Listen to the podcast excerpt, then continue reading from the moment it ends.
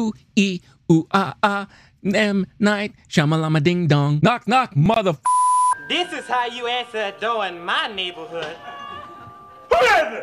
It's M. Night Shyamalan, and he's back with his latest knock at the cabin. And given that M. Night has been kind of hit or miss with a lot of audiences these days, is this a movie worth watching? Well, let's talk about that.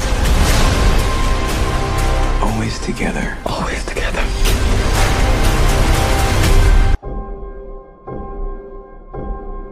The knock at the cabin, you find yourself watching uh, a same sex marriage couple with their adopted daughter vacationing in the woods, being visited by four unusual guests. The four unwanted guests are preaching about doomsday and the apocalypse and how they need help in making sure that doesn't happen. However, the catch here is that one of the family members have to basically make a sacrifice and choose someone within the family to kill in order to stop this impending doom. Now, with understanding all that, it of course leads to a pretty interesting premise and something that sounds like M. Night Shyamalan will do justice with. Of course, everyone's wondering what's the twist gonna be, you know, where's the big reveal and all that. And yes, this movie does have a twist, but it is really not your typical M. Night Shyamalan twist. For the most part, I found this movie to be pretty straightforward. Yes, you get a little surprised here and there about certain things that are revealed, and when things all come together at the end, then you're like, aha,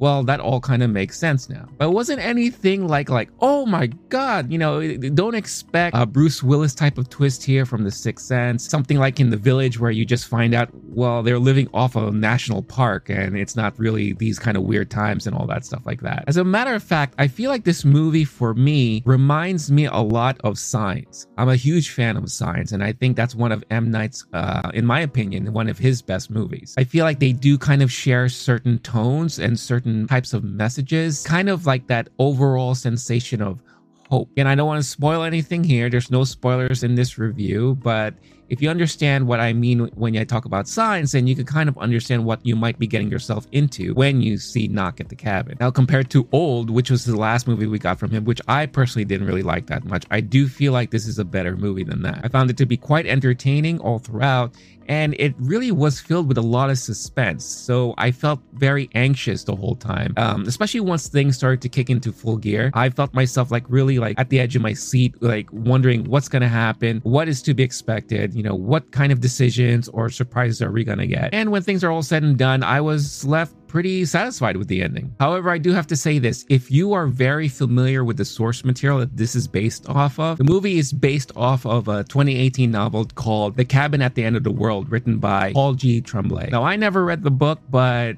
after I watched the movie, I was very curious, so I did some of what you would remember as cliff notes from school. And I come to find out that they changed a lot in this movie. Definitely a different ending and definitely a different series of events at a certain point. So if you're familiar with that book, get ready and you are in store for something that's a little bit different and that veers a little bit away from that. Personally, I think it would be more interesting to have seen a direct adaptation of the book because of the series of events and the most more interesting ending in my opinion. Here this ending is very clear cut and then you really truly understand what's happening. But I still think that Knock at the Cabin is something that's worth watching, especially if you are a fan of suspense thriller and if you're just a fan of M. Night overall. Let's talk about M. Night's directing. Now, of course, M. Night has his ways and his own techniques, and you definitely see a lot of that here. Great framing of his shots, nice transitions, nice pans, and all that. So, very typical M. Night Shyamalan fare. He does something really interesting with the sound this time around, and I think that does play really heavily along with the events unfolding in the movie. Another thing that I really appreciated that he did here is that when something major happens,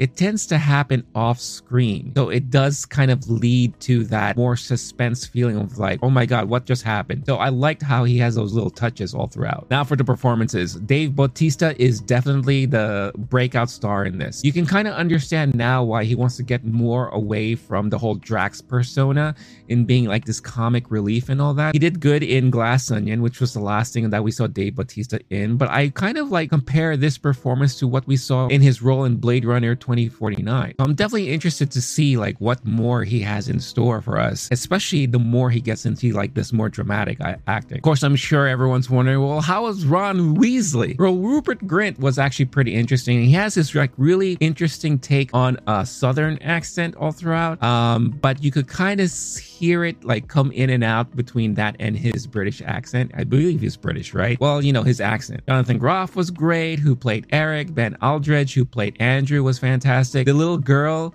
Kristen, who played Wen, is very cute and adorable, even though I do feel like she overacts sometimes. But still, little kid, very cute. Overall, the performance is actually really well done. As for my rating, I rated this on Letterboxd four stars, and I definitely liked it. And I think that this is a movie that I wouldn't mind watching again, especially to see if I could like pick up on some other things. However, at the end of the day, it doesn't really matter at all. What I think what matters most is what all of you think. Is Knock at the Cabin something that you are interested in watching, or have you seen it already? Let me know your thoughts in the comments. Also, if you enjoyed this and you want to see more of this type of content, don't forget hit that like button Subscribe to the channel if you haven't done so already. Hit that notification bell so you can get notified every time a new video is uploaded. Thank you so much for watching. Stay cool, stay classy, stay safe, and stay sane.